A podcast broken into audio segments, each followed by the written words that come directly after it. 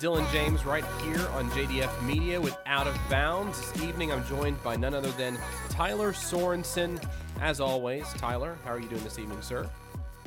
Uh, tired. It's my first night not doing broadcasting, and it's been a fun season so far. But man, it, it drains you. It drains you a lot more than I thought it would. Talking about sports. Yeah, well, I mean, it, it's fun to do it, but yes, at the at the end of the day, you do it so much, so often, it uh, definitely gets a bit tiring. But it's always good to have some football talk once a week here on Out of Bounds. If you haven't done so yet, subscribe to us on YouTube, follow us on Facebook, on Twitch, on Twitter, on Instagram. We're everywhere. You can follow us our, on our podcast as well. Uh, we would love the support there. Ryan Hoover, longtime Indianapolis Colts fan from um, Pennsylvania actually is in the chat. Tighten up, brother. What a season we're ha- both having. Yes, um, it, it, it's an interesting season for both of our teams, but uh, this weekend will be definitely an interesting game to be watching as well, which I'll be going to. This will be the second time I've seen the Colts this week uh, this year. I've actually I saw them um, back when we played them at Indianapolis a few weeks ago as well. So um, it'll be good to see those two teams collide once again. Hopefully, we can even up the series for the for the year as well having Gardner Minshew as the quarterback instead of Anthony Richardson, it kind of changes the way you scheme things. So um, I'm interested to see how they scheme against Gardner Minshew this week. So hopefully we can we can get a win for the Titans. Sorry, Ryan, but I mean at least even up the series. You know, make it a little interesting this year. I think that would be a good thing for both of us. So. Um, it's it's wild to think that we're so far into the season. We're going into week 13 tonight. We'll be talking about what happened in week 12, but some also some pretty big storylines coming out of this week already. Aaron Rodgers. That's all I have to say. Just Aaron Rodgers. He's come back on the practice field. He's opened up the 21 day period to return from injured reserve. If he doesn't make it in those 21 days, then he will go back to injured reserve for the rest of the season. But he's hoping to get back uh, quicker than that. So we'll talk more about that. We'll also be talking about Zach Ertz. He was waived by the Cardinals today and that was an interesting move by them. So we'll talk more about that. We'll also talk about DeSean Jackson retiring. We'll talk about Von Miller with his arrest warrant being issued after some uh, domestic assault allegations and all of the action that happened in Week 12, ending the show. Um, around 6:45, our good friend Alex Pieper will be joining us to give us his Pieper's picks for Week 13 and to assess how his actions been doing since week nine of this NFL season. So it'll be fun to uh, check out some of those numbers as well. But let's get into it real quick. Um, you know, you are a Green Bay Packers fan. You probably know this guy better than most fan bases in the NFL. Aaron Rodgers. His name has crept into our conversation the past few times we've had a show here for Out of Bounds. And this week, it's come closer to fruition for him to actually come back from his Achilles injury that he had seven the announcement came 79 days after the incident occurred. The announcement came yesterday that he had opened up the window, the 21 day window, to return back to the NFL field to play quarterback for the New York Jets from injured reserve after tearing his Achilles in week one. What are your thoughts on this? How feasible do you think this is for Aaron Rodgers, knowing how well you know him being in that area in Green Bay? Um, just give us your your thoughts on this on this whole story here. I mean, he's stubborn as shit. I mean, I'm gonna play that bluntly. He's stubborn. Uh, 79 days ago, you tore your Achilles. You can still barely walk. Um, I think if you do come back, he is turning 40 in less than 13 days. I think he turns 40 December December 12th. So that's you're turning 40 that's not good. You're probably not going to be able to walk in 10 years. You're probably going to have to either use a walker or a wheelchair to move around. I, I think he's stubborn. And i think he real he finally realized like hey we don't have a team. I should just he should just stay in ir but i think he's too stubborn to do it.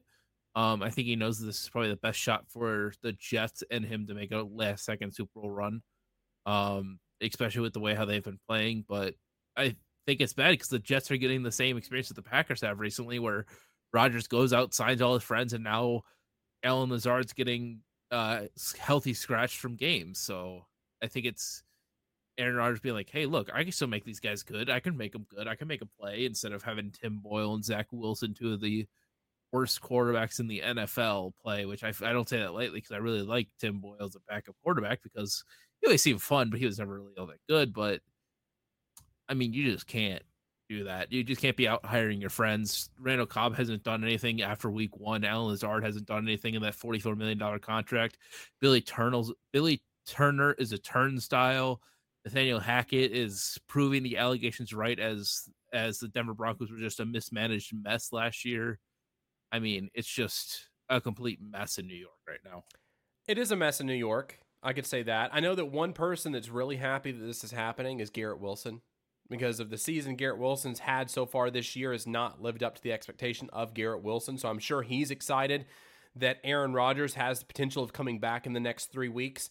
This team is still not too far out of the playoffs, which eh, really any team in the NFL right now is. I mean, all teams seem to be in shooting distance of which is crazy to me. This far into the season, we haven't had many teams drop out mathematically from the playoff formula. But the Jets have a they still have a pretty good shot. They could still potentially get in. Like you said, Boyle's not going to do it for them. Zach Wilson's not going to do it for them. That goes back to the question that we had a few weeks ago before the trade deadline. We talked about the Jets and said, what are they going to do with quarterback? Are they going to keep Zach Wilson? Are they going to find somebody else? They decided to go with Zach Wilson, and look what's happened to them. Two weeks ago, we talked about Aaron Rodgers coming back. We said, look, if they win at least one of the next two games, then that will put the Jets into a position to where they can be successful and potentially make a playoff run. And that's when Aaron Rodgers will probably look at the team and say, okay, I'll come off of injured reserve, and I think we can get there, and have a shot at this. They lost both games. Lost the, the game two weeks ago and lost the game last week. Zach Wilson was your quarterback two weeks ago became your backup quarterback or your third string quarterback, and then Boyle came in and didn't do much better for you the next week, and you lost both games. So you're wasting the talent of this defense, and you're wasting the talent of these wide receivers that could potentially play better with an, a former MVP, two time MVP. Playing quarterback for you, four. I'm sorry, four time. I, I knew it's been two times. It was it was two consecutive back to back to back to yes, back, back yep. to back the first time and the second time. Um, but you've won MVP four times, so I mean, this guy can get you the ball when you need when you when you need to get it. So I think that Aaron coming back, this injury, the surgery that he had is something that hasn't been done before. It's it's a newer surgery that's happened to where there's some sort of cuff that goes around his Achilles to like protect the injury, and it's supposed to be I, I don't know. It, it sounds like there's no name for it right now, as I could tell. I, I tried to do some research earlier, did not see a specific name for it, but people are saying it should be the Aaron Rodgers surgery at this point. Kind of like Tommy John. If he comes back from this and actually plays within the next three weeks, it, it's going to be miraculous. It's, it's nothing like we've seen before in the NFL. Now, will he stay on the field once he gets out there? That's another huge concern as well because the offensive line has not been able to, to protect Zach Wilson or Boyle the past this whole season, really. So, will he be able to stay upright? That's going to be a huge concern for them. But, I mean, Aaron Rodgers is on the trajectory to get there.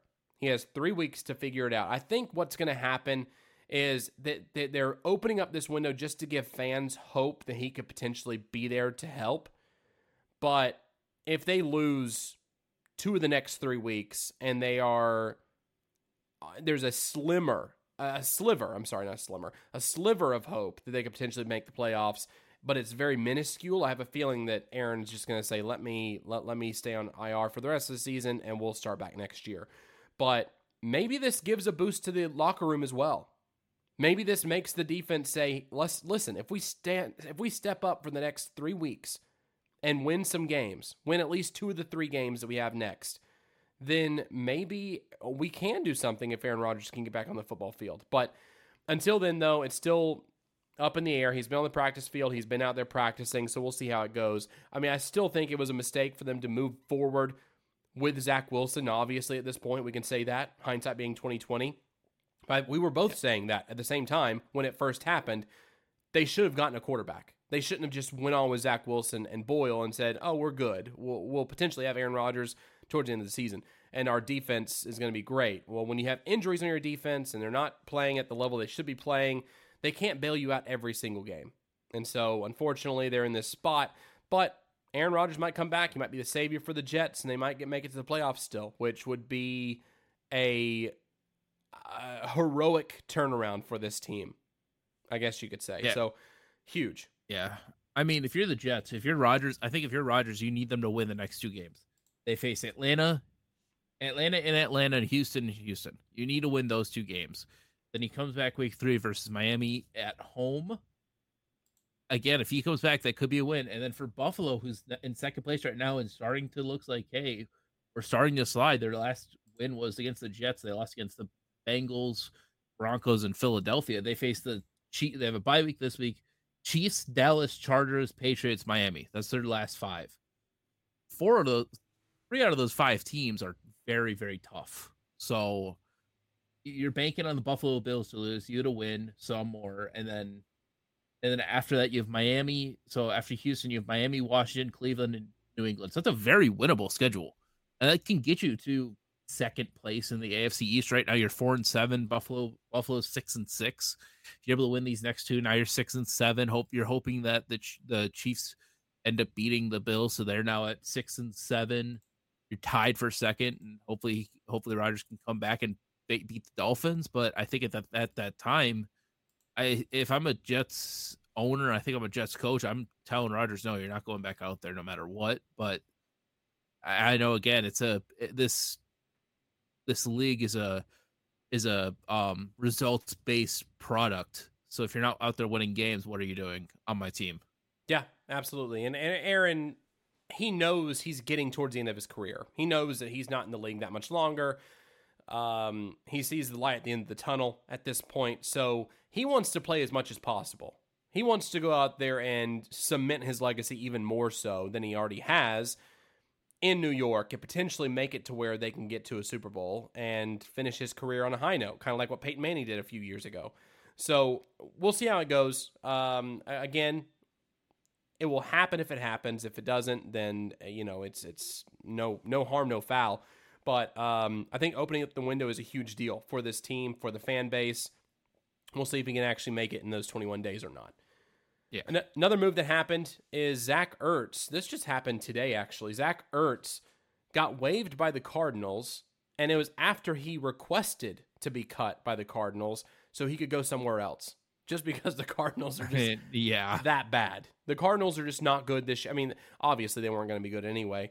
But Kyler Murray had good debut, came back the next week, did not do well, and so now they are uh, not looking so hot. Zach Ertz says, "I want to go somewhere else, potentially go to a a Super Bowl contender." And I mean, a team that sticks out to me would be a reunion with the Philadelphia Eagles if I were Zach Ertz. Yeah, I mean, honestly, t- taking you back to it, they don't really have who's their. St- I don't even know who their starting tight end is right now. I think it's still Dallas Goedert. I think I think so. injured. I think so. So I think having that reunion with him, you know, he knows the playbook left. He knows the playbook in and out. I think that'll be a good reunion, especially with Philadelphia looking like the probably the most dominant team, high dog, uh, in the NFL right now to try to make it to the Super Bowl. I think they're probably favored right now out of every team. I don't think there's a team in the AFC, which is weird to say heading into the season. I think we all thought that the AFC was more dominant than the NFC, but now it's sort of flipped on its head again. But again, Eagles look dominant, and I think it's going to be interesting to see, especially this week when they face the uh, when they face the 49ers in a re- rematch of the championship game last year. Now the 49ers actually have a tr- actually have a quarterback on their rosters instead of a complete injury prone. Everybody's injured, so it's going to be interesting to see how they do this week. And I think, especially if they do end up losing this week, I might as well get some extra firepower on that team. Absolutely. And it looks like uh, Dallas Goedert is the starter there. However, he has been held out. Um, he is still questionable to return because the forearm injury he had a few weeks ago. So um, okay. They, he's been down for the past few weeks. So having a pass catching threat like Zach Ertz coming back into your organization for Philadelphia make you even more potent than you were before. I think that would be a benefit to Jalen Hurts and to the offense in general. So uh, Zach Ertz, keep an eye out for him. I have a feeling he'll go back to the Eagles soon. Uh, I wouldn't be surprised if we found out tomorrow or Saturday that he signed with the with the Eagles again. I mean, at this point. So, and he might even play next yeah. this weekend if he gets signed that quickly, which we'll we'll we'll see if that happens. Um, another story here: DeSean Jackson, sticking with the Eagles theme, I guess, because we've had so many stories with the Eagles recently. Uh, DeSean Jackson set to retire with the Eagles tomorrow. He actually announced uh, today. It sounds like, and over the summer, he had a cryptic message on Instagram talking about one of one. You know, uh, it's 15 years. I did it my way. Things like that. Um, it finally happened. Finally came out down the pipe that uh, he will be retiring tomorrow as an Eagle. What do you have to say about DeSean, DeSean Jackson? Um, his career in the league with the Eagles. He played with the Raiders for a little while, for uh, I believe a, a season. Um, yeah, he also played, played with, the Ravens last year too. Yeah, he played with. Uh, see if I can go through his whole career. Eagles, Commanders when they were back with the Redskins. Yep. Rate Rams for a year. Yep. Raiders with a year, and then now with the Ravens for a year. I think after that Commanders stint, I think you could sort of just forget about those last three years. He wasn't really doing much and wasn't progressive. But I mean, he's got one of the most memorable plays in the in the NFL in their in the NFL's history with the Miracle in the Meadowlands Part Two. I mean, speedster wide receiver. It sucks that he wasn't able to ever win a ring, but I mean, at the end of the day, some people just aren't lucky enough to get one. You, you forget how lucky people are to get one, especially with Tom Brady being in the league forever and getting seven. So it's it's one of those things where I mean, you wish he could get one, but I think I think especially if the Eagles win again this year, I, I don't I wouldn't be surprised if they do see an honorary ring go to him, especially with him retiring an uh, Eagle. But I mean, I think he's definitely one of the best wide receivers in the 2010s, like top ten at least. You know what? I think he might have been a Super Bowl champion. I think he was with the Rams when they won. Was he? Because his his pro football reference shows that he's a Super Bowl champion. He was there in it might have been maybe not the Rams. 2021. Yeah, 2021. That was okay. the year with the Rams. Yep. It's 2021. I forgot he was with the Buccaneers as well. Yeah. Yeah, I mean, he, has been with several teams. But yeah, so he, he did get a Super Bowl. So yeah, so, so I mean, hey, he did get he has a ring, just like an OBJ ring. Like, hey, I wanted to get one, got signed with the Eagles, was or signed with the Rams, was able to get it. So I mean, hey, I mean, what can you do? I mean, that, that sort of puts away my sort of your, message, your argument. I mean, like, I mean, hey, hey, it still works though. It does. It does. I mean, I think the Super Bowl ring helps because when you look at especially pro football reference i believe he had like a hall of fame monitor score of like 53 or something along those lines it was actually lower than most hall of fame wide receivers so he might be on the edge of being a hall of famer um, but the super bowl ring definitely yeah. helps I, it definitely yeah. helps i think being memorable DeSean Jackson was a very memorable player, especially with the Eagles. Um, Redskins had some some memorable plays as well. I, I think that he, he's definitely a guy that he had three Pro Bowls as well. I mean, you know, so he, he's he's had a decorated career um, from you know from the looks of it and, and, all the memorable plays he provided over the past few uh, over the past 10 15 years um, but yeah I, I think it'll be interesting to see if he actually gets in there one day yeah, it looks like right now, looking at it, that 53.5 average Hall of Fame wide receiver is 103.65. So he's a long shot, but I feel like at the end of the day, it's not just based off numbers, it's based off how many people remember you. And I think I would be surprised if he obviously doesn't, I don't think he will get in with like a first ballot or second oh, no, ballot or no. anything like that. But if like, I think later, like, like one of the, um, what's it, the older players, like how they have like the one player, one coach sort of thing, like in like a in like not in modern era, but in pre Super Bowl era. I think he could get a nod with that or late or like like a Torry Holt, like super late in his uh uh sort of Hall of Fame cycle. Hmm. Yeah. I mean, We'll have to see. I know there was another wide receiver on that list. I looked at it earlier. Um, that was close to him, close to the same score he had, but it was a wide receiver from like the '60s. So uh, obviously, it's a, a, completely different game than it is today. And I mean, I, am sure it's probably a bit easier to get to Hall of Fame at that point than it is today. But um, I mean, yeah. Uh, again, he, he, was very memorable. Uh, he, he's a guy that was one of the top names in the league for a long time, especially with the Eagles. So um, it'll be interesting to see what happens there. But kudos to DeSean Jackson on his career. Great career. and um, yeah, enjoy retirement. I'm sure he's I'm sure he's probably been return he's probably been enjoying it already. He probably knew it was going to happen anyway. Um, but it's just official now with the Eagles tomorrow. So, um, yeah. last but not least, Von Miller today. This came down the pipe as well. Von Miller has a warrant out for his arrest after uh, domestic assault allegations against his pregnant girlfriend. Um, tough blow for Von Miller. Obviously, if that if that is true about what happened, then he should never play in the league again.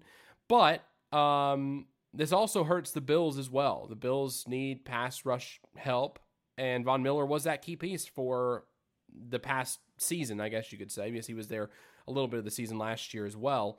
Um, but now they don't have him uh, potentially if, if this arrest goes through and, and they book him things of that nature. Um, what do you think about this story with Von Miller? And uh, do, do you think this truly affects the Bills moving forward, especially with the skid they've been playing uh, the past few weeks? I mean, he hasn't really played with him because he's been injured as well. So eh, they're hoping he can get him back. I think I saw right before we went live that he actually ended up turning himself in to Dallas PD as well. So if he's turning himself in for it, you know that that's more than likely not just an allegation. It's more than likely a real thing. Because sometimes it can happen where it's like, hey, this is an allegation, but then it ends up going to a more big thing. But I mean, it sucks, especially because it's like it's Von Miller. It's one of the Super Bowl 50 MVPs. Super won a Super Bowl was one of the one one MVP I believe, or close to winning MVP. Like just insane career. Now it's like, oh, how, this is how you end it. Like it's gonna suck, especially because I think a lot of people had him as a Hall of Fame career type player, and then it's like this happens. It's like, oh, okay, that's not really all that good, and it's like, especially with the Buffalo, they're hoping for him to be a leader, and he just hasn't really been that. And now it's like, okay, what's been going on now behind the scenes that he hasn't been playing, and he hasn't been playing well either. So you're hoping to get him back, and now he can't. Now it's your bye weeks, and now you're going to try to find something else to replace him, and it's like what do you do now if you're Buffalo? Because you signed him to a multi-million dollar year year that's uh pretty expensive as well. So you can't just cut him because he's going to cost a lot in cap. So it's just a well. I mean, if he violates if he violates the NFL player code of conduct, I think there's there's usually a stipulation there to where they don't have to pay out the entire contract. Um, but yeah, no, I mean there are there are a bunch of question marks around this. We just got the story today. So I'm sure we'll hear more about it over the next week or so, especially if he has turned himself in. So um, just keep an eye on it. We'll keep an eye on it here. Uh, definitely follow us here at Out of Bounds, and we will uh, definitely provide the latest news on the Von Miller situation and see if they can he can actually help the Bills anytime this season. Um, if not, though, I mean the Bills are just struggling, and and it's not just. I, I think that we'll talk more about it in just a minute. Actually, we'll we'll, we'll wait and see the uh, the recap um, for Week 12. So, speaking of that, let's get into the Week 12 recap. Let's start with the first game that happened last Thursday, and it's a game that you probably enjoyed pretty much. Um, the Packers and Lions played, and uh, Packers won 29 to 22 against the Lions. Yeah, the only thing that worried me was really like our second half. We didn't really play a complete game. Our second half, I believe, we only scored like a touchdown. So that's just something we got to work on. Um, I mean, scoring three touchdowns in a matter of in the first quarter is insane. Two of them being pass, uh, one passing, one rushing, and one defensive touchdown with Jonathan with uh, J- Jonathan Owens. I think that's just amazing. I I mean, we I don't want to say Joe Barry should keep his job because of it, but that's definitely like one of those things where it's like, hey, Joe Barry, you look good. Now, just hopefully you can do that next week as well, and not just have it be a one hit wonder and turn Jared Goff back to the old Jared Goff when he was with the Rams. But I mean, like, I think if you're a Lions fan as well, you're starting to realize how far you can get with Jared Goff, and I think it might start to be time with for them to be like, hey, we got to start looking at a different quarterback this year. Yeah, absolutely. I think Hendon Hooker is he's returned to practice this week, so he got off IR after his ACL injury from last season with the Tennessee Volunteers. So Hendon Hooker's out there practicing now. Let's see if he can go out there and help this team potentially be a starting quarterback for the Detroit Lions moving forward. They drafted him for that, so we'll see how that goes. Um, but yeah, Jared Goff didn't look so good in this game, and uh, not good on you know when it comes to um, prime time games to look that bad, especially with the Lions having all the success they thought they were going to have, and then also having the halftime performance of of uh, what's his name, Yes. the rapper Jack Harlow. Jack Harlow. Yeah, I created a TikTok about it, and uh, it was the the interview that he had on ESPN. It was, I believe, uh, Monday Night Football. He was talking about a few weeks before this performance, saying like, "Yeah, I'm excited. You know, I'm thinking a lot, and I'm thinking a lot about it." And we're putting a lot of time into this. We're making it to where it'll be just, it can't just be a run of the mill performance. It has to be something great and all this stuff and then he comes out in a an inflatable igloo and uh, well, probably one of the worst sets I've ever seen on an NFL field for a performance of any type. Um, it just was not good. Was not good. I, would have much rather had seen the Creed Thanksgiving performance that they had a few seasons or uh, uh, back what it was like 15 years ago or whatever it was for the Dallas Cowboys. I would have loved to have seen a performance like that instead. Um, but Jack Harlow came out looking terrible. Um, I, I don't know what he was thinking. I have no idea what he was thinking. Um, but that that TikTok had like 26,000 views on it or something. But it I, he was I mean- not good. No, I don't think as well. I don't know if this is Jack Harlow's fault or Detroit's fault because I remember I think it was last year as well. They had Bebe a Rexha. halftime performance. Yeah, and it was just in a glass box Yep. in the stands. And it's then like the stage was on the concourse facing out to the concourse and not to the field. So people that were in the stadium weren't even able to see the performance because it was on the concourse instead. And the performers were like facing, uh, their backs were facing the stadium. So I it, it Yeah, is a very weird place to have a performance for sure. Yeah, so I don't know if it's just Ford Field being Ford Field or if it's if it was like, hey, there's some limitations to it, or if it's just like, hey, this is my idea for the performance. But I know I was looking at I was watching TikTok and it was just like this is what this is what TV sees, this is what we're seeing. It's just like half the field being lit up, and I'm just like, this is this just sucks. And then the performance wasn't even good either. It was a No. bad performance all around. Like the lip syncing was off. I'm just like, come on. Eh, Yeah. You could do better. You could do better than this. I want to I can't wait for the one day where Eminem does a halftime performance for it. I obviously we saw him at the Super Bowl a few years ago, but it's like he's from Detroit. Give him his halftime show. Give him his halftime show for a little bit. I, I think he'll definitely rock it. And I think if if that show's bad, then we know it's Ford Field no matter what. Yeah, absolutely. Um, terrible. But hopefully they get a better one next year. Hopefully third time's the charm when it comes to a Detroit halftime show on Thanksgiving. So we'll see how that goes. I goes. mean, they also had the waxing moon phase, whatever that was. So yes, the waxing gibbous or whatever it was called, and it, it went. It was Yeah. a twelve. It was they were zero and twelve with that on moon Thanksgiving, on, on Thanksgiving, Thanksgiving, and this year they made it thir- uh, zero and thirteen. So. Um, if you were a better out there, you probably should have bet that. Which we'll talk to Alex about that because I believe that was one of his bad beats from this past week. Um, let's look at the next game: Steelers versus Bengals. Bengals are just not doing so hot after losing Joe Burrow for the season, and the Steelers have actually emerged as one of the favorites now for the division after all the injuries that have happened and taken place with Deshaun Watson going down, with Mark Andrews going down for the for the Ravens, um, and now the Bengals losing Joe Burrow. You have the Pittsburgh Steelers there standing up with Kenny Pickett, and they were able to have 400 plus yards of offense after firing Matt Canada, and I'm sure the team was elated. I'm sure Matt Canada was pissed because he couldn't do the same thing with this offense when he was there as the offensive coordinator. But looking good for the Steelers so far. Yeah, I know one person that isn't that didn't look good though. Diontae Johnson. He did just not. standing there doing nothing. His effort So, wasn't really I'm- there. No, and I mean you got to look at. I think there's got to be a case study goes on between Derek Carr and Seal. uh, Derek Carr, what Derek Carr has with his wide receivers, as well as what the Steelers can do with their wide receivers. Because this is the fourth wide receiver, fifth wide receiver that we've had have character issues like uh coming out of Pittsburgh, and then Derek Carr just Derek being Derek Carr with two of his wide receivers. So, I mean, I don't know what was going on with that game, but it's like, hey, they finally got one. They finally got over 400 yards of offense. I think this is what Steelers fans were happy for, and it's like I think Kenny Pickett is finally proving to show why he was a first round pick too.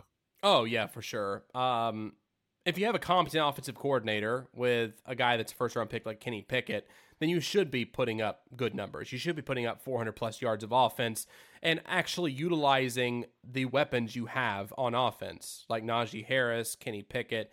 Diontae Johnson, uh, George Pickens. Like eh, th- those guys are on this team for a reason. So use them, use them, and, and you're able to score points there. Uh, when it comes to Steelers, though, the next two games they have, they have the Cardinals and the Patriots. So those should be two wins for you. So at that at that point, right now in the standings, the Baltimore Ravens are at nine and three. Uh, the Pittsburgh Steelers and the Cleveland Browns are both at seven and four, and then the Cincinnati is at five and six. Which Cincinnati is drowning. I don't think they're going to get out of that hole, and especially with the quarterbacks they have on their roster. So Pittsburgh, though, could easily be nine and four in two weeks, and that would be pretty good compared to what the rest of the division's looking like. And we'll see how Lamar is and the Baltimore Ravens are without Mark Andrews as their tight end. Um, it's going to be a huge, huge few weeks for the Pittsburgh Steelers. If they can put up points, then I think they have a pretty good shot of getting number one in that division, which I, I was not thinking that at the beginning of the year, especially how they came out the gate with Matt Canada's offense. So we'll keep an eye on Pittsburgh moving forward, but uh, they're looking pretty good so far in the AFC North race this season. Um, next one is one that hits home pretty close Panthers versus Titans. Panthers came in with a 1 and 8 record, left with a 1 and 9 record, and a head coach that got fired because of this game, and Frank Reich, which I'm surprised Frank Reich was even the coach there to begin with in Carolina after his tenure with the Indianapolis Colts. I'm sure Ryan Hoover, if he's in the chat, he can give you a soliloquy about Frank Reich and his time there with the Colts. But Titans came out, looked pretty good in the first half. Uh, scored 17 points in this game overall, which is one of the lowest totals that they scored at home so far this season. But they are still winning at Nissan Stadium. They're undefeated at Nissan Stadium this season. Uh, big game for them to stay in the hunt because as of right now, with the Chargers losing their game this past weekend as well, the Titans are considered in the hunt for the playoffs now in the AFC, which is strange to say, um, being four and seven. But what do you think about this game? Did you see any of the game this weekend? Uh, I did not. I just re- I saw the firings afterwards, and it wasn't just Frank Reich that got fired. It was Josh McCown, the QB's coach, the running backs coach, the O line coach, I think as well, the offensive specialist or something like that. And then I think also the defensive coordinator got fired. So there's like a total like multiple different firings. So, but I mean, like Tennessee finally got a win. That was probably, in my opinion, I feel like was much needed. They were on a. You can you know this more than I was as I just. But I think they were on a little bit of a slide. Yeah, they were. They lost the last three out of the four, so now they're obviously beat Carolina. So I think it's going to be it's a nice uptick to try to be like, hey, we just got to get right back on track. You guys do face a tough Indianapolis Colts team that could be without Jonathan Taylor, so that could be another. Oh, he's out. Swing game. He's out. He's out for this he's, week. He's well. officially mm-hmm. out. He's officially okay, out. I didn't know if he was officially out or not. Yep. So, uh, Jim Irsay so came Jonathan... out on Twitter on Monday or Tuesday saying that he had surgery, um, and so he'll be out for a few weeks. Okay, I know he said that he's surgery, but I didn't know if it was still questionable or out out officially because obviously I traded for him earlier this year in our fantasy league, and that has not helped me at No. all. No, it has not. So, um, but yeah, you guys face Indy, then at Miami, then versus Houston. So I think the next three games are gonna be rough. But if you guys can swing it, you guys can swing it. I know uh Trevor Lawrence was making fun of being like, "Hey, I wish our division was bad again," but I, like the fact that we've got four good quarterbacks. So It's, I mean, I, I think it's going to be really a really good division to watch over the next few years, especially having all four of those quarterbacks, especially if Anthony Richardson is healthy when he gets back next year and plays for the Colts. And you have C.J. Stroud, you have Will Levis, and you also have Trevor Lawrence as well, which we've talked about it too. Trevor Lawrence might be the, at the end of the day, he might be the worst quarterback in the bunch, which would be very fascinating. But um, all in all, yeah, I think it's it's very funny for him to come out and say that you know I hope all of our other teams were bad, which I mean obviously that's not the case. So um, yeah, I, I think it'll mean, be hey, in a conference realignment, he should be because he would be in the NFC. He would be in the NFC South. So yeah, yeah, true. Um, so yeah, I think it's gonna be a big game this weekend against the Colts. Uh, but they, they were able to win this past weekend. Will Levis, this the only bad thing I see right now with the Titans, the worst thing about it, especially on offense, is that they love to get a lead and then they just take the ball out of Will Levis's hands in the second half. They just make it to where it's a run game. They're doing these little dink and dunk throws that aren't really working. So they kind of go away from what works in the first half in the second half because they're so conservative with their play calling. That's one thing I would say is let the kid rip it. Let let Will Levis throw the ball in the second half. Let him score points because obviously he's showing you that he can do that and minimize mistakes. At this point, if he's making mistakes, I'd rather make him let, him make the mistakes this season than next season when I plan on him being the full starter for next year. We have more weapons in the pipeline. Hopefully, have more players in the offensive line that are better as well. Um, just let him throw the ball. And and early in this game, he was doing very very well. He still ended up with a pretty good stat line for the day. Um, but uh, it still needs to be. Uh, he definitely needs to get the ball in his hands a bit more and throw it around because his wide receivers are there. DeAndre Hopkins didn't really get involved too much in this game. He had three receptions, 49 yards. Uh, missed an open touchdown in the end zone to DeAndre Hopkins through it through a um, a check down instead, which not a bad thing. I mean, I, I, if he's going to throw the ball, if, if he misses a wide receiver in the, in the end zone, it's a far ball. At least check it down. That's fine with me. Um, don't get a sack, don't get an interception, which that, that that's oh a okay to me. But he was 18 of 28, 185 yards, um, and zero touchdowns and zero interceptions. So uh, he he put up okay numbers for the day, but again, let him throw the ball a bit more in the second half. That's all I ask. Try to put more points on the board. Don't just play a defensive game in the second half and try to win it that way because the score is a lot closer than what it was. Let's just say that. A lot closer. Um, next game, Patriots Giants. I just want to touch on this real quick. Giants won this game against Patriots. Patriots are 2 and 9 on the season. Not looking so hot for Bill Belichick and the New England Patriots. Just kind of fuels the fire for that conversation we had last week about him potentially moving on and going somewhere else in the end of the season, um, especially with the Chargers. Brandon Staley looking like he's out. There was a report that came out saying that, it, eh, barring a miracle with this team, Brandon Staley's out next year, which he should be out right now. But that's just me. Yeah. I think that he shouldn't be the coach of that team anymore. Um, but yeah, Giants won 10, 7. And uh, that rookie quarterback is playing. He's he's he's doing this at the press conferences and he's uh he's winning them games. The past two games he's won. So we'll see if how long that magic can last. Um, there in New York. Another I mean, game yeah. too. yeah, hopefully not too long. Hopefully I was gonna say, gonna say hopefully not too long. But also going back to the Panthers as well. I know Cam Newton was saying, "Hey, talking with David Tepper, he's trying to get Bill Belichick and just give him all the power he wants for Carolina." But I'm like, he would not want to go to Carolina. That no. team is in shambles. I he think... wants he wants to go to a team that only has a few pieces that need to be filled and not like an entire roster like Carolina has yeah, to. I could I could see him going to if not the Chargers, Atlanta. Cuz they only really need a quarterback and competent play calling. But Yeah. Yeah, and they can get a few more pieces in the offseason this year and with the draft. So I think that'd be a good spot for him too. I could see them. I could see Bill Belichick going to the Falcons. I, I could definitely see that if he doesn't go to the which, Chargers, which I think he will. Yeah, which that would just be poetic justice. Twenty-eight to three, back going to then then heading to Atlanta. Wow, that would be yeah, that'd be a good storyline for sure. Um, next game we got Broncos Browns. Broncos are red hot right now. Their defense is red hot right now, and Russell's cooking. Russ is cooking there in Denver, 29 to 12 against the Browns. DTR just could not do it for the Browns this weekend, only scoring 12 points in this game. But um, yeah, again, the Broncos are are red hot right now, and uh, we'll see how they do. We'll see how they do that down the stretch. But right now, they're one of the hottest teams in the league, which is crazy to yeah. think about, especially with how they were playing the first five or six weeks.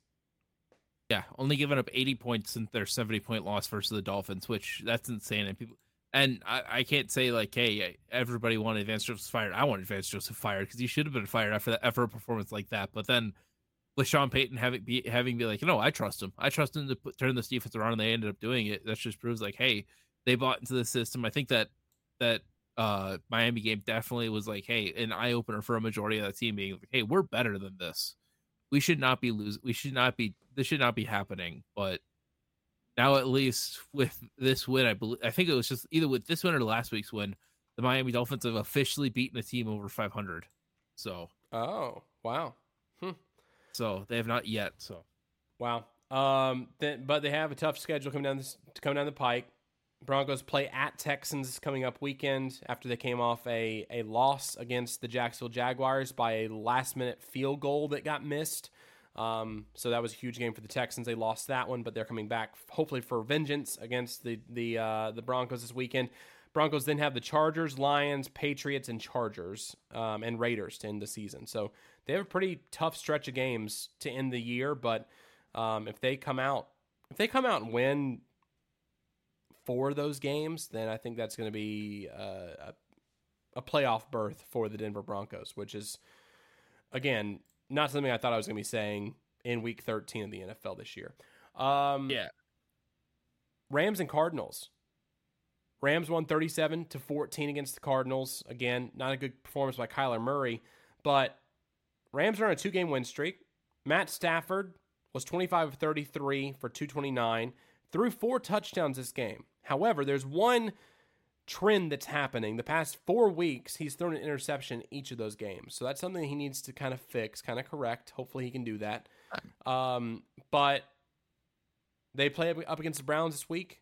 I'm sure the Rams are thinking that's another win. So they're they're playing pretty good right now. The Rams are playing really good football with Matt Stafford and getting all of his weapons going. Um, yeah, 37-14 against the Cardinals. I mean, even though it's the Cardinals, yes, but still, I mean, it, it's it's still kind of crazy to me though that Josh Dobbs keeping them so close in games compared to what we've seen, especially last week with Kyler Murray as quarterback. Yeah, and I mean also going back to the one interception from Matthew Stafford, that's going to happen. I think you're you're living with that. I think Matthew Stafford was the Josh Allen before Josh Allen just goes out there slings it a bit.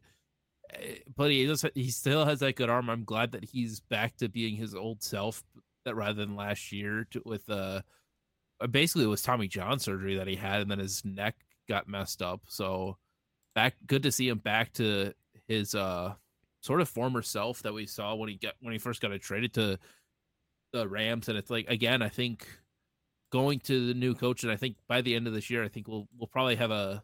It's up to you, but I figured we'll probably have a good old who's on who's on the hot seat for coaches segment and try to figure out who's on there. And I think one of the big players that I think not talking about is the Rams defensive coordinator because I think heading into the season you couldn't you couldn't really name anybody that was a starter on that team, and now they've played they've been playing fairly well. They've been playing like a competent football team with having really just Aaron Donald on the team, and that's about it.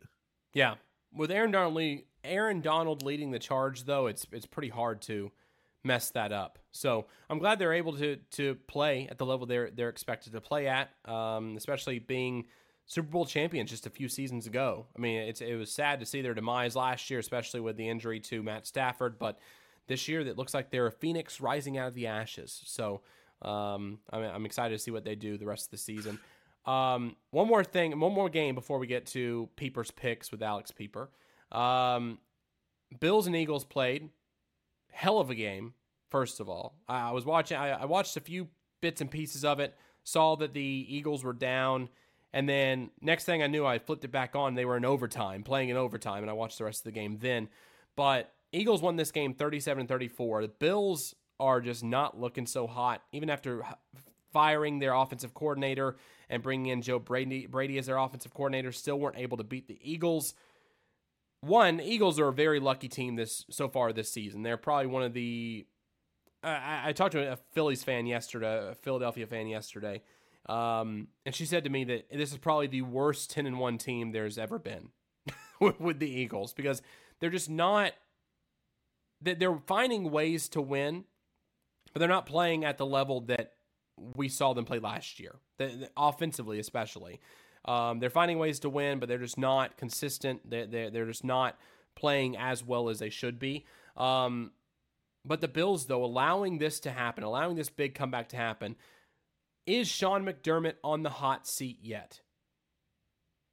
I mean, yeah.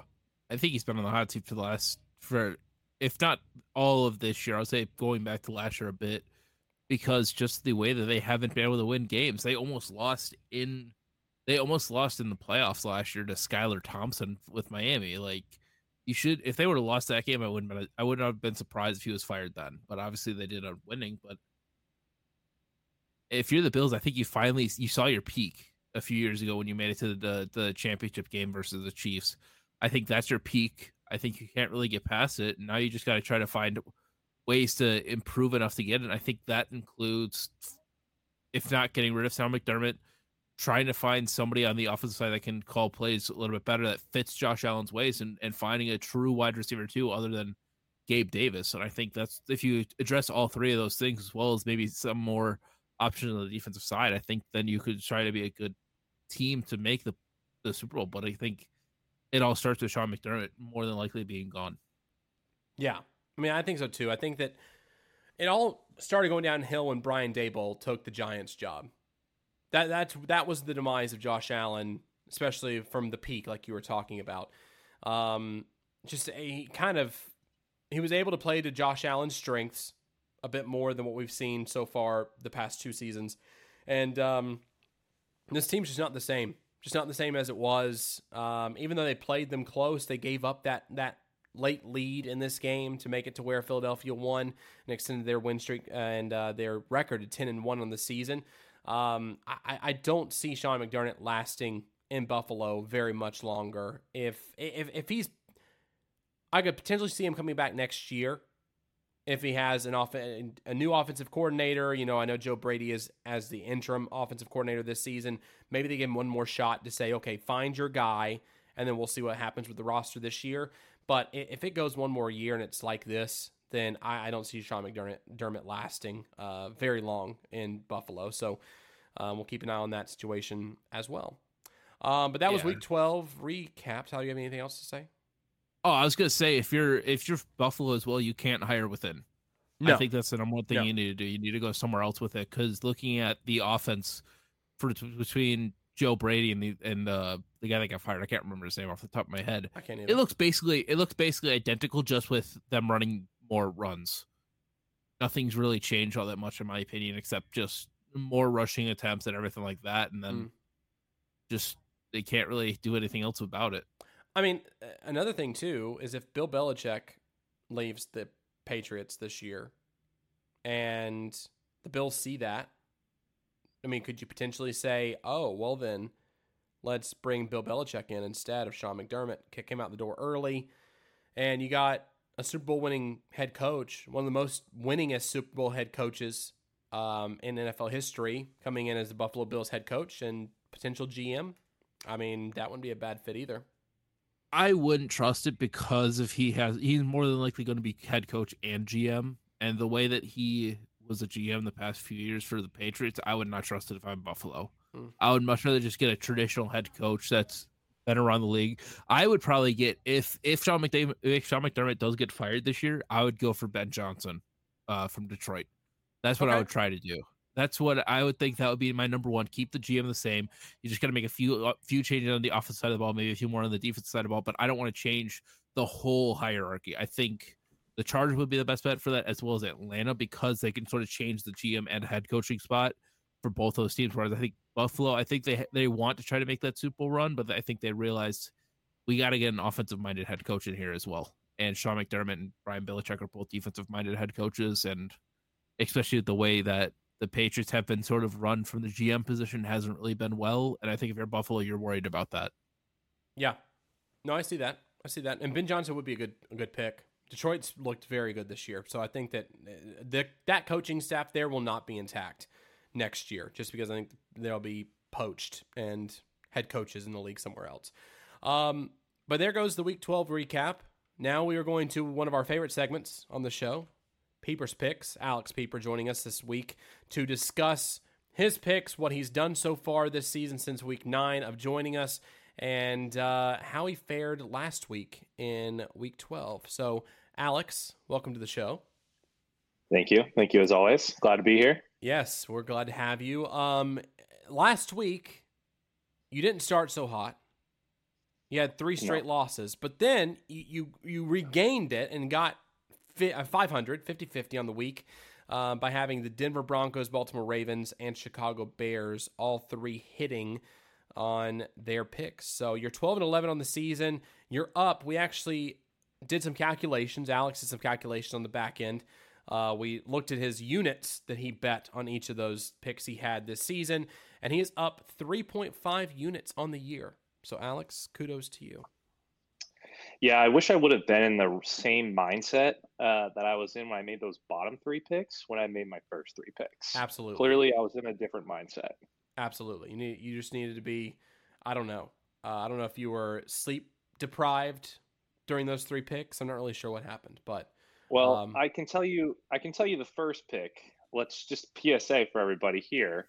I uh, I updated my pick in the back end with the Packers after Dillon had saw what I put originally. So I really wanted the Packers. So you know we got to be official, but really I was about sixty percent on the week. Just got to throw that out there. well the one It's because guy you saw that- the oh, Go- you go saw ahead. the wax. No, I was gonna say you saw the waxing moon phase. Oh yes. That on that.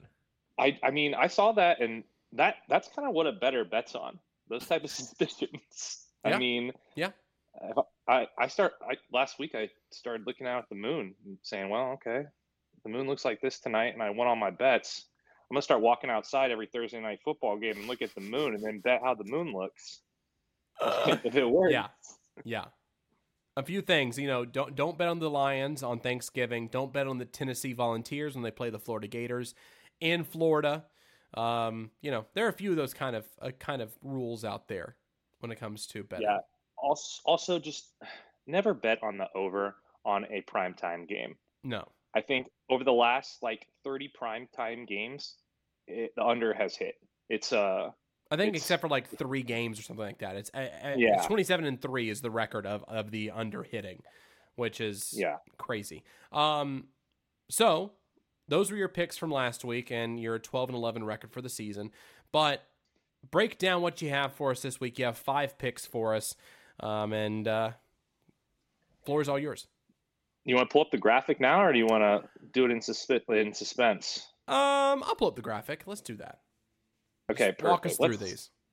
All right, let's let it rip here. Okay, so Thursday night football game starts in 20 minutes. Um, happy Friday Eve, everybody. Big fan of uh, waking up on Thursdays knowing there's football tonight. Um, okay, Packer or Cowboys minus six and a half. Right now, I think the line's at nine and a half. You got to pay to bump that thing down a little bit, but I'm just being safe. The Cowboys haven't proved that they've beaten anybody over a record 500, so I over 500. So I don't know if they're gonna whoop them.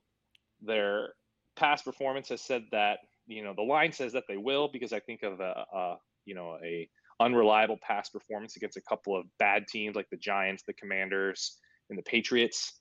Yeah, you could cook those guys, but you know Seahawks got a solid defense. I don't think they're gonna run all over them, but take six and a half. Uh, looking into Sunday, a couple of good options, but I'm going with the Steelers here. They're playing. Um, uh, they're they're having the uh, shoot. Who do the Steelers play? I already forgot. Um, Steelers play the I should know this. I picked them. Jeez. Cardinals. Car- there we go. Okay, so my suspicion here, Kyler Murray's game video game controller is operating again. You know, week one, maybe the video game controller wasn't working, so he couldn't play games, and he was too busy focusing on the tape. But I mean, past couple of weeks, I mean, he's thrown a lot of picks. He, I think he's only thrown like three touchdown passes, and those are kind of in garbage time. You know, you're playing up against a top, you know, a top ten defense. Uh, the only bat, the only thing you got to worry about is Kenny Pickett. You know, and the offense just not putting up points. But I think a touchdown is pretty safe. So Steelers five and a half.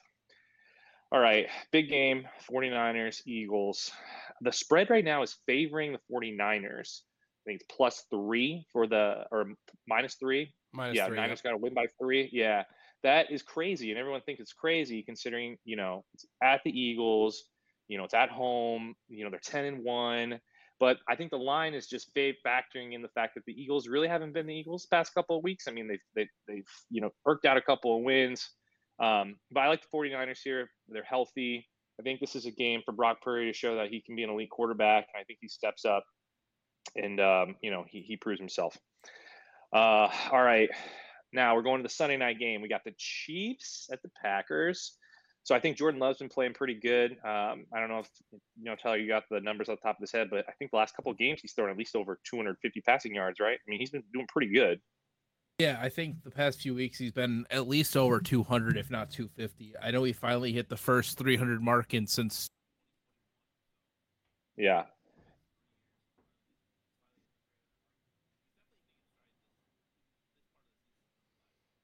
Yeah, put it in a prime time slot too. I, I know, you know, I don't know whether or not that makes a difference, but I think it's definitely going to fire up, you know, the Packers fans. Packers will be fired up too. Um, Jordan Love's been playing good. I mean, you got it's a touchdown, so I think they'll keep it close. Uh, hopefully, this cover is right at plus seven. Um, but yeah, I'll take the Packers. I'll take the Packers on a road team or on Chiefs on a road road game. Uh, all right, and the last pick, got the Jags minus seven. Jags. This is a I put a half unit on this.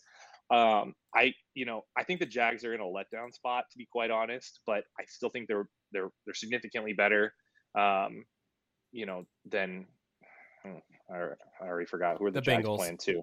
The Bengals. Thank you. Yep. Yeah. I mean you you got you got a backup QB. Um, you know, but he hasn't really proven himself yet.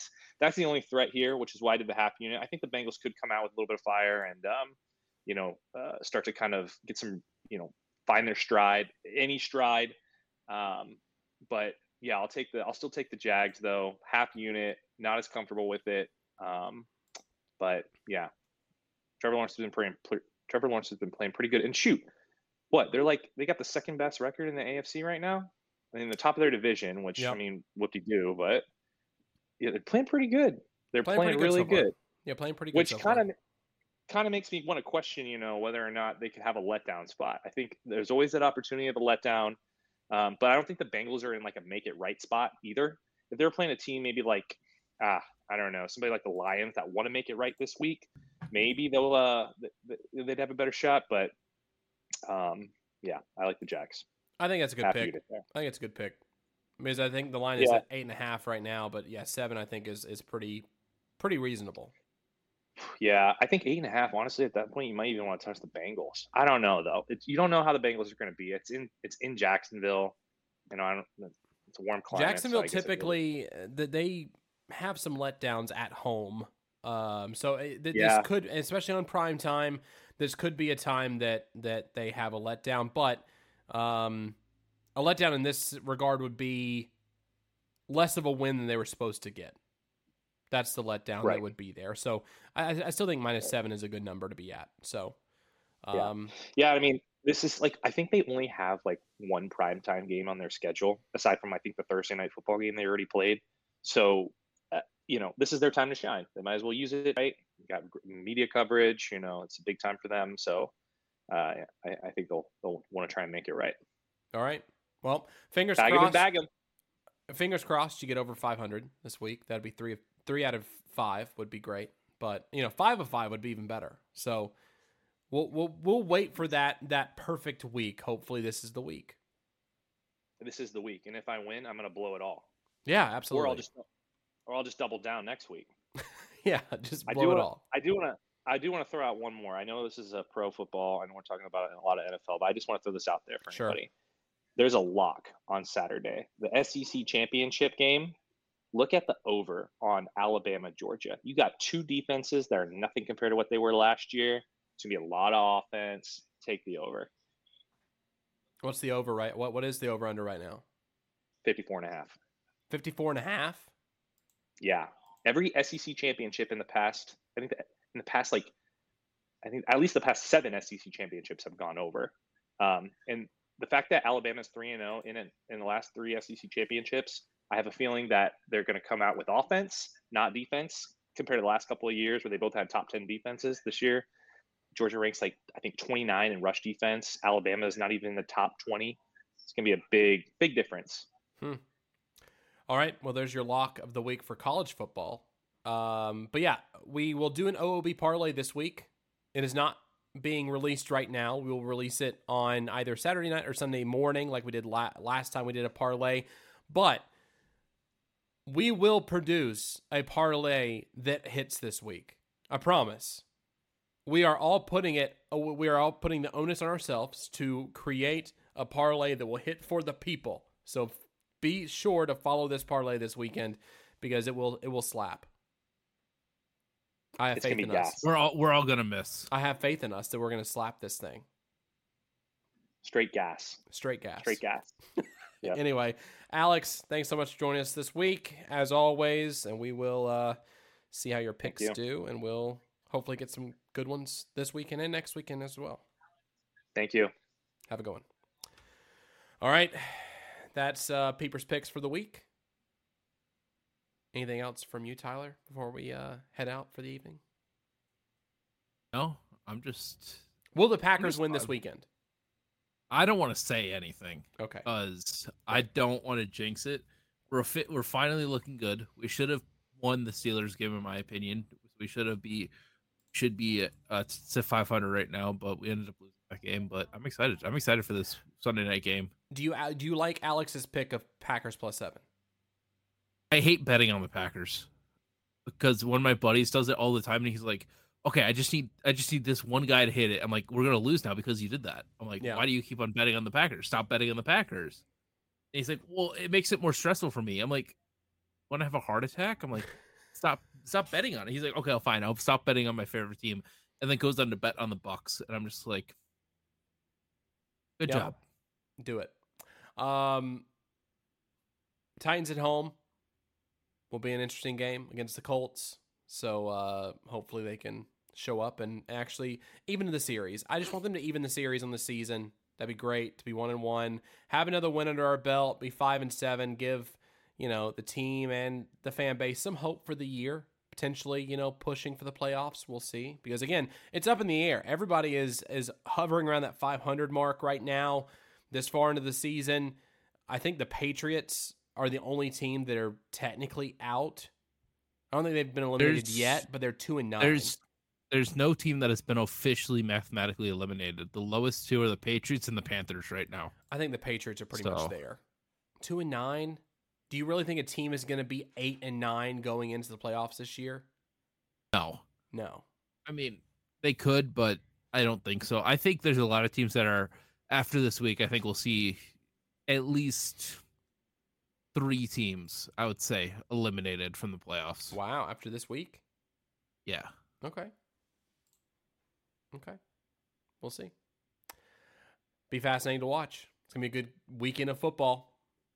So um anyway, thanks for watching this week, guys. If you haven't done so already, feel free to subscribe to our podcasting platforms. We're all over the place: Apple, Google, uh, SoundCloud, uh, everywhere you get your podcasts, we're there. Also follow us on Facebook, on Twitter, on Instagram, on Twitch, on YouTube. If you subscribe to us there, we are doing a giveaway of an NFL jersey. If you subscribe to us on our YouTube channel, then follow Out of Bounds on Instagram and JDF as well. You're entered to win a jersey of your choice, not to exceed $150. So uh, go over there, follow us on those channels, and have your chance at winning one of those jerseys, which would be great. So uh, once we hit 500 subscribers on YouTube, we will give that jersey away right here on JDF. But again, thanks so much for listening this week. We will see you guys next week right here on Out of Bounds.